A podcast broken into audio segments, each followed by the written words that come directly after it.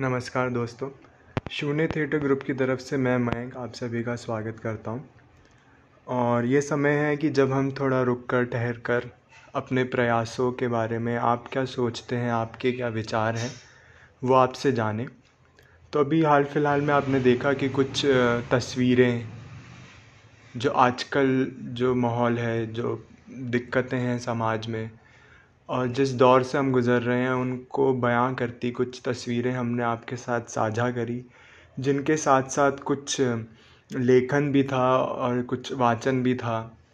तो हम जानना चाहेंगे कि आपको ये हमारा प्रयास कैसा लगा? हम क्या इसी दिशा में आगे बढ़े? और